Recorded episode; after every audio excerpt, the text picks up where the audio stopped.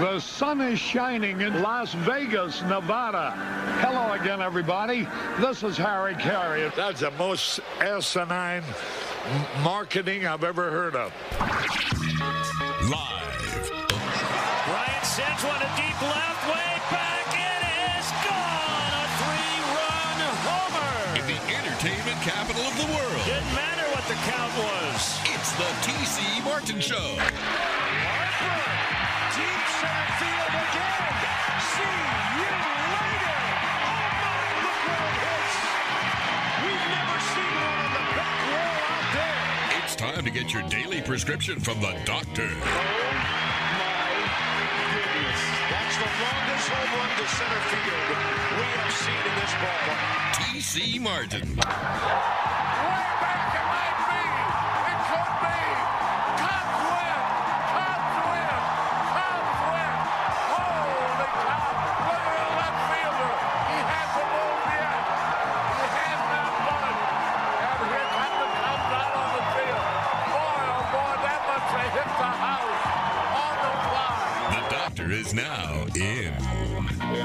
The doctor actually is out.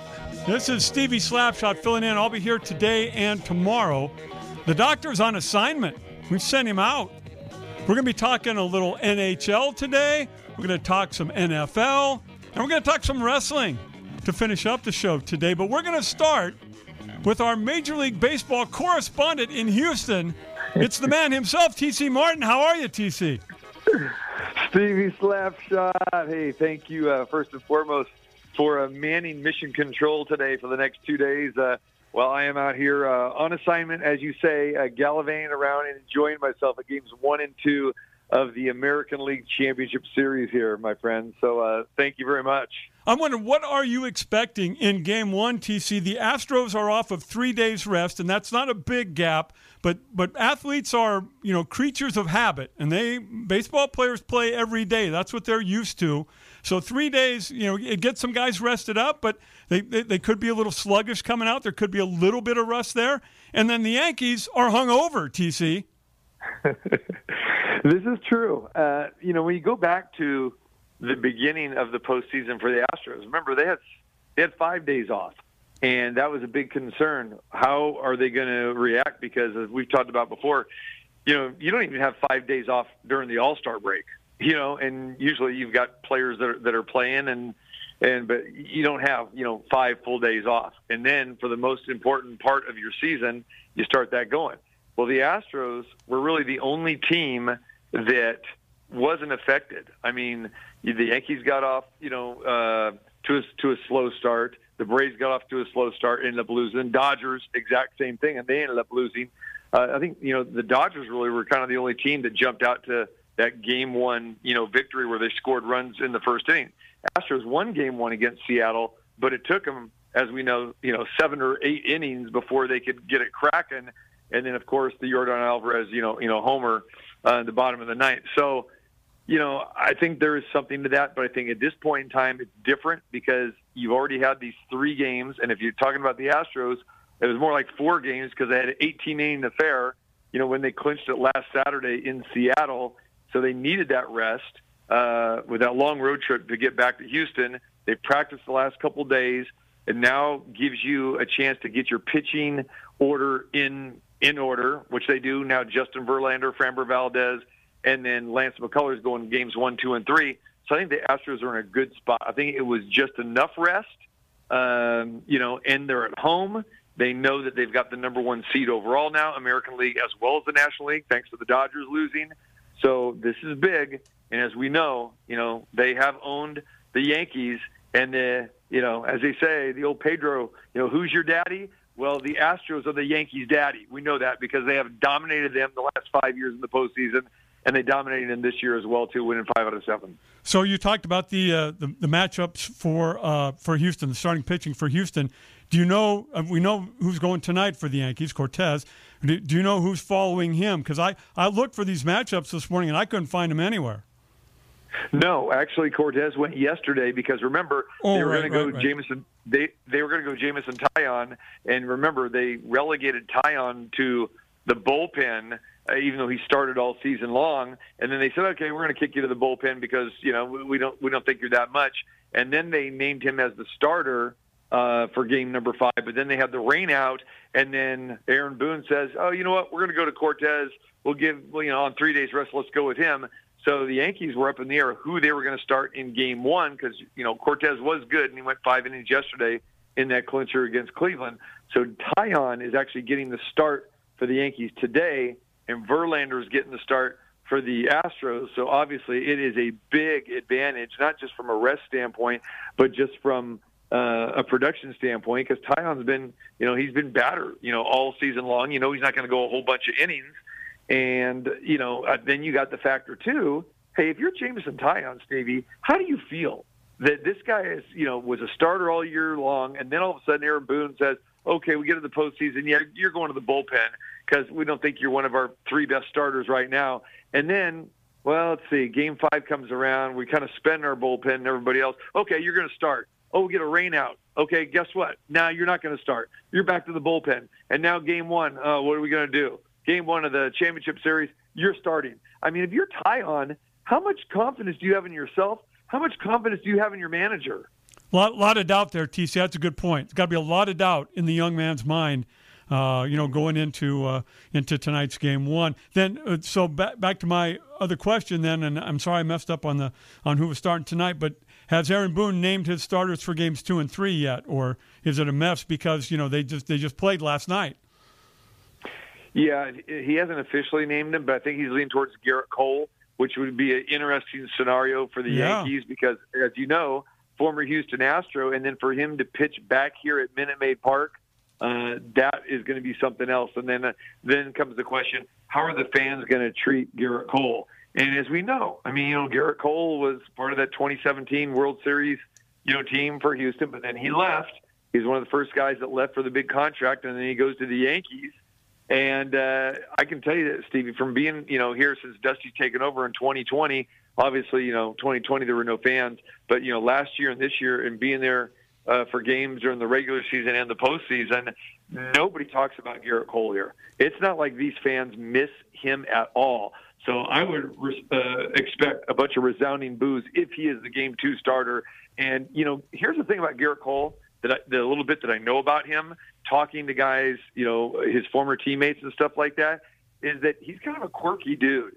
And if you remember opening day this year for the Yankees when they had that delay because they had the long, um, you know, intros for the lineups, and Gerrit Cole got mad at the Yankees organization. Said, "Hey, you're delaying my start by 23 minutes."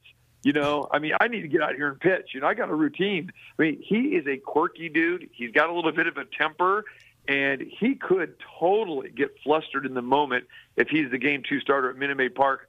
You know, with these 40,000 fans going crazy tomorrow night under the big, the big lights of the postseason, and especially knowing that you know that the Astros have had the Yankees number. So I think that's going to be a huge subplot of this series. Just last week, TC, he was complaining uh, a little bit about the pressure of pitching in New York, and I'm thinking to myself, well, then why did you go there and take that contract if you if you don't like that, right?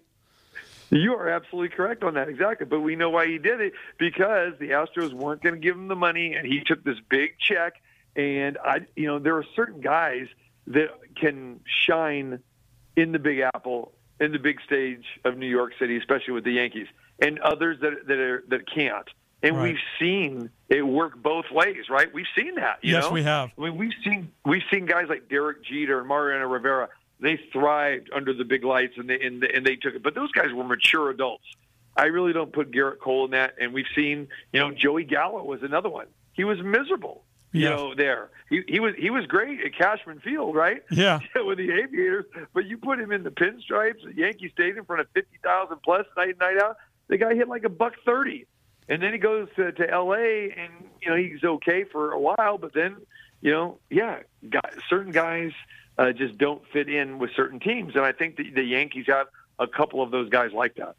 Let's talk about Justin Verlander going tonight, TC. Off of a bad start, he's talked about he's made some adjustments, and he feels like he's ready to go tonight. Do you know what the adjustments are? What do you think that we'll see out of Justin Verlander tonight? Yeah, I think you're going to see a big time performance by JV because I'll just point this to you and everybody else. When's the last time you've seen Justin Verlander have two bad starts in a row?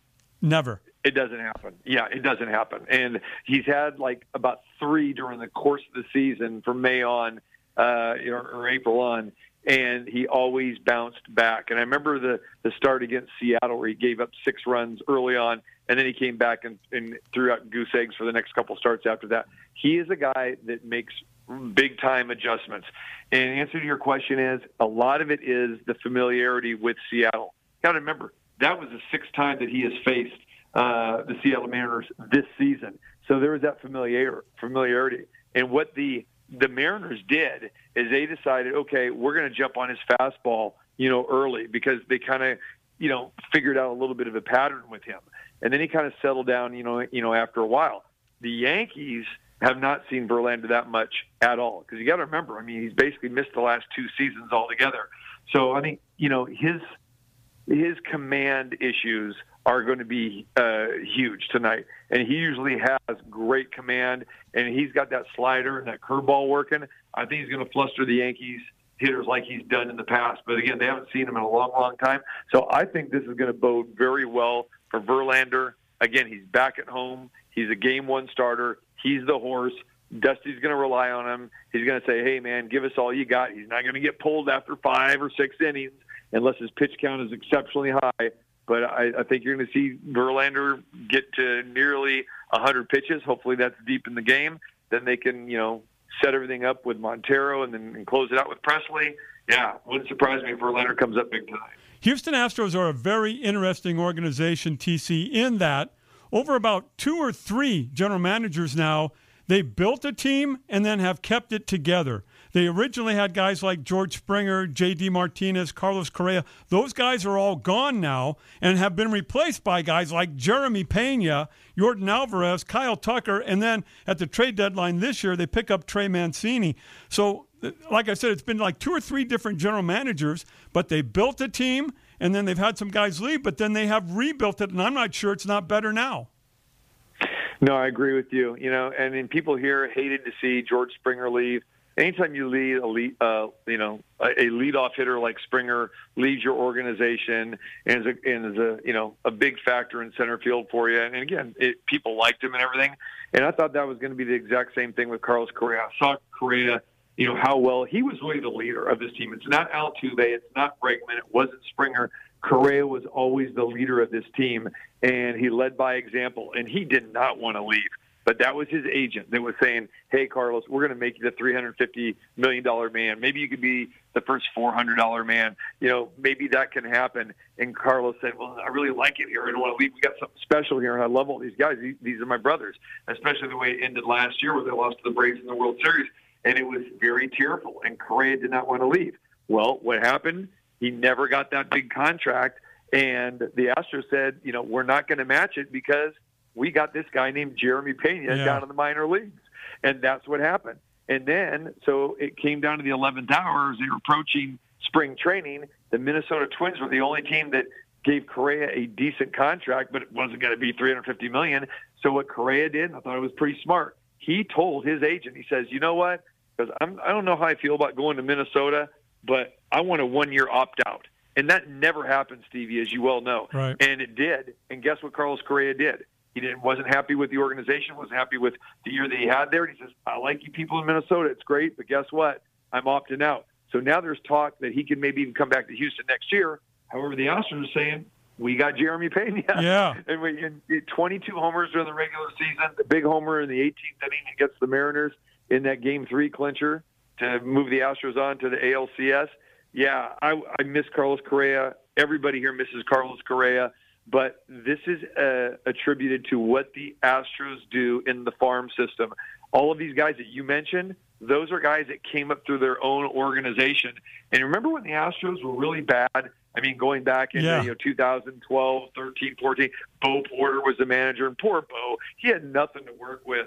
I remember talking to Dusty about this, and Dusty felt bad for Bo Porter because he was young you know, um, African American manager who was who was coming up, and you know, young guy given a shot, but he had nothing to work with. And he said, "Hey, it's going to take time. Let's develop these guys in the farm system. And here comes Altuve, here comes Bregman, here comes Springer, here comes all these guys, you know, Correa, and then all of a sudden, then they started getting stockpiling more draft picks, and then this is the result that you see of the Astros.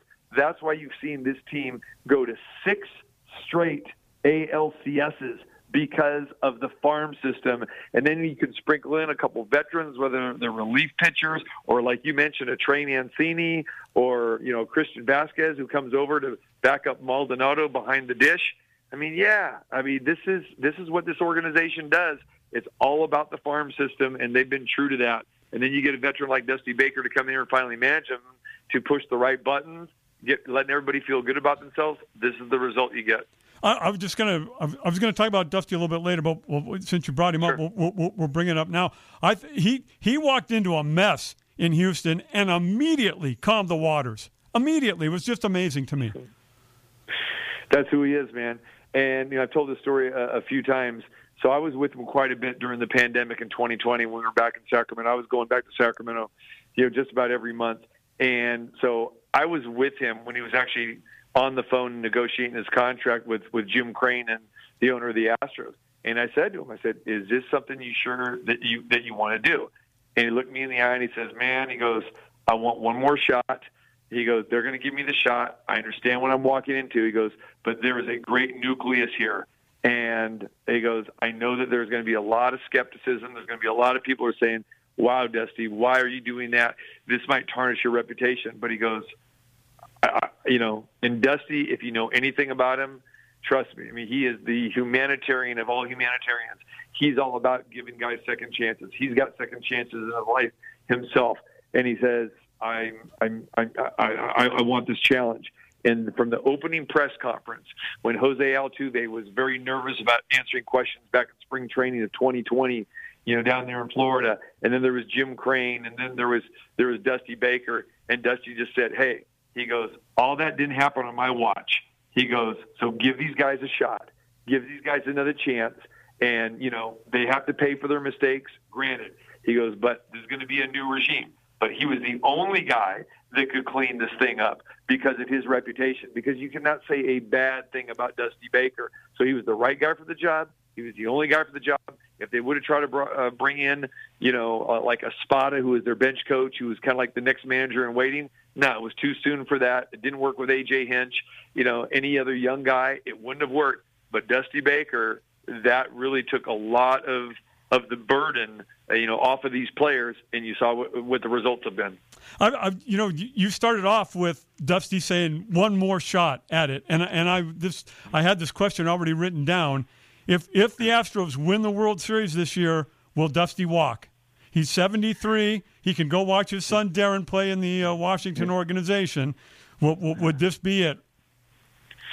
I'll tell you, here it is, Stevie. It's like this, and for most people, they think, okay, it's like a, you know, it's a Joe Montana or Tom Brady, you know, right off into the sunset, you know, uh, Michael Jordan type of thing, right? Mhm. With Dusty, it'll be it'll be like this. Okay, so sadly enough, you know, this poor guy's lost six years of, of of managing. You know, with those years in between Cincinnati or Chicago and Cincinnati, and you know, uh, Cincinnati and Washington, and Washington and Houston, and you know, he didn't think that he was wanted. He thought he was discriminated against for his race. He thought he was discriminated against because of his age.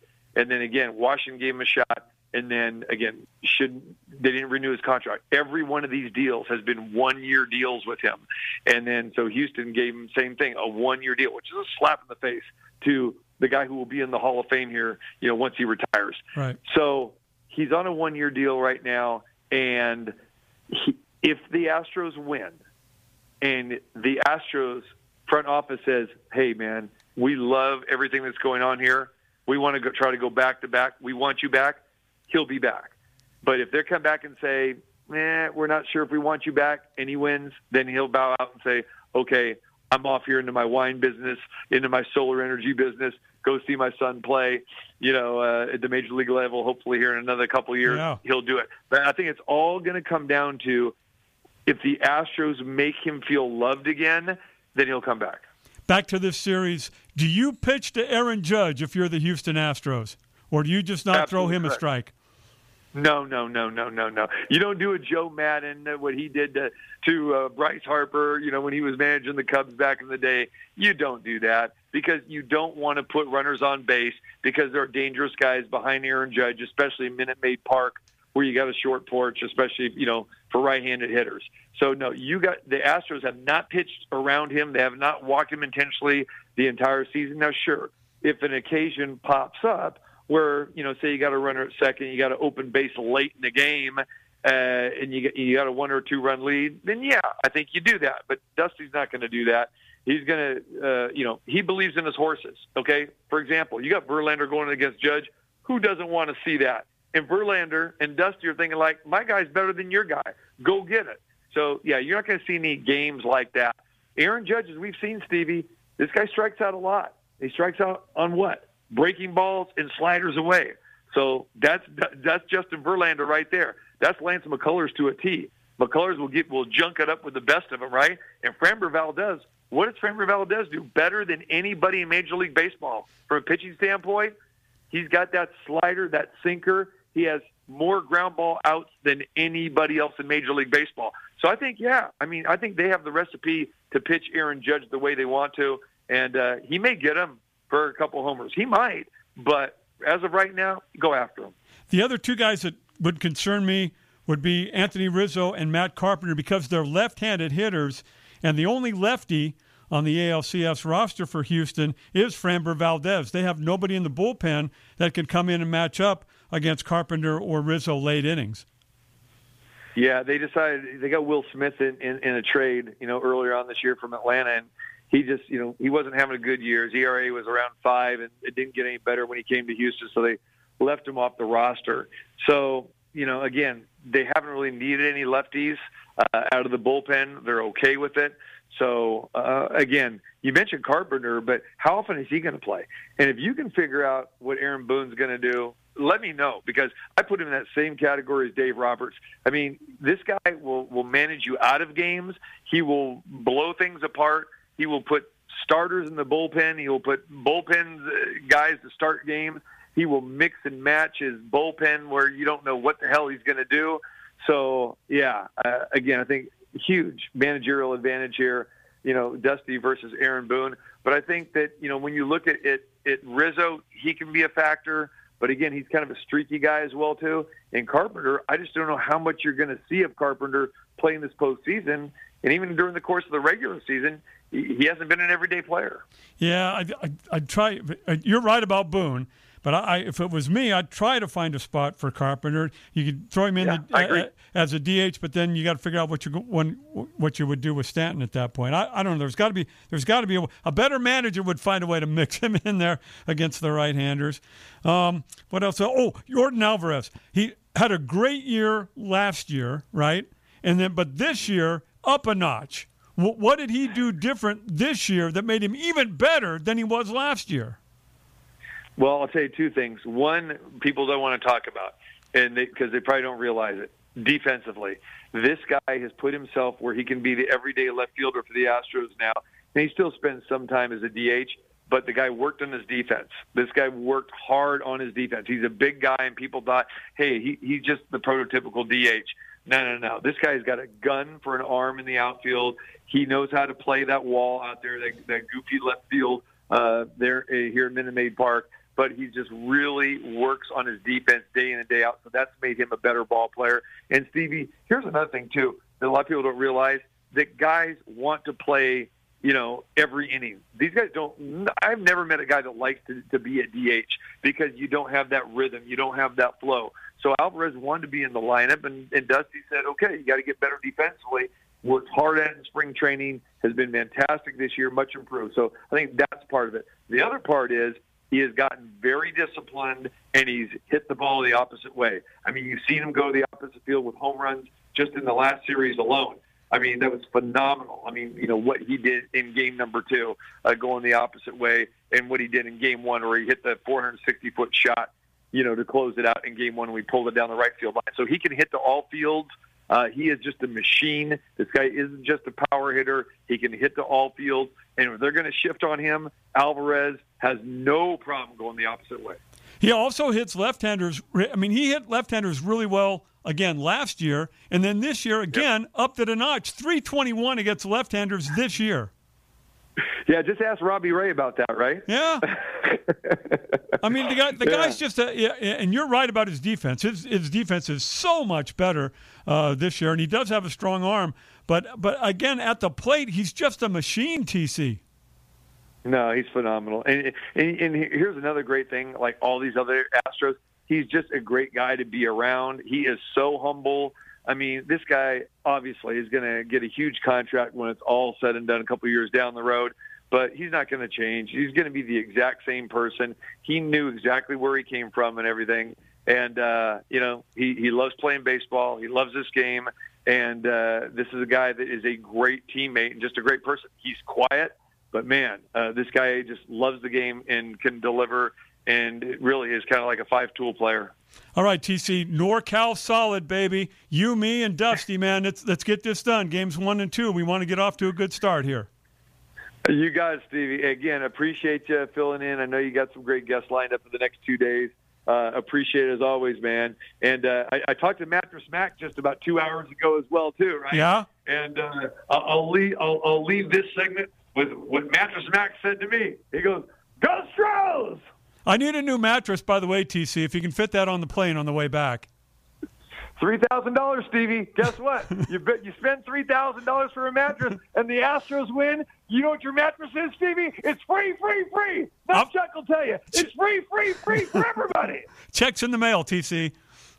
Take care, brother. Hey, thanks. Have a great day. Have a great time out there. Will do, man. Pictures and uh, and post to follow very, very soon tonight. All right, buddy. Thanks again. TC Martin on correspondence for us. Major League Baseball coverage from Houston, the Astros against the Yankees tonight.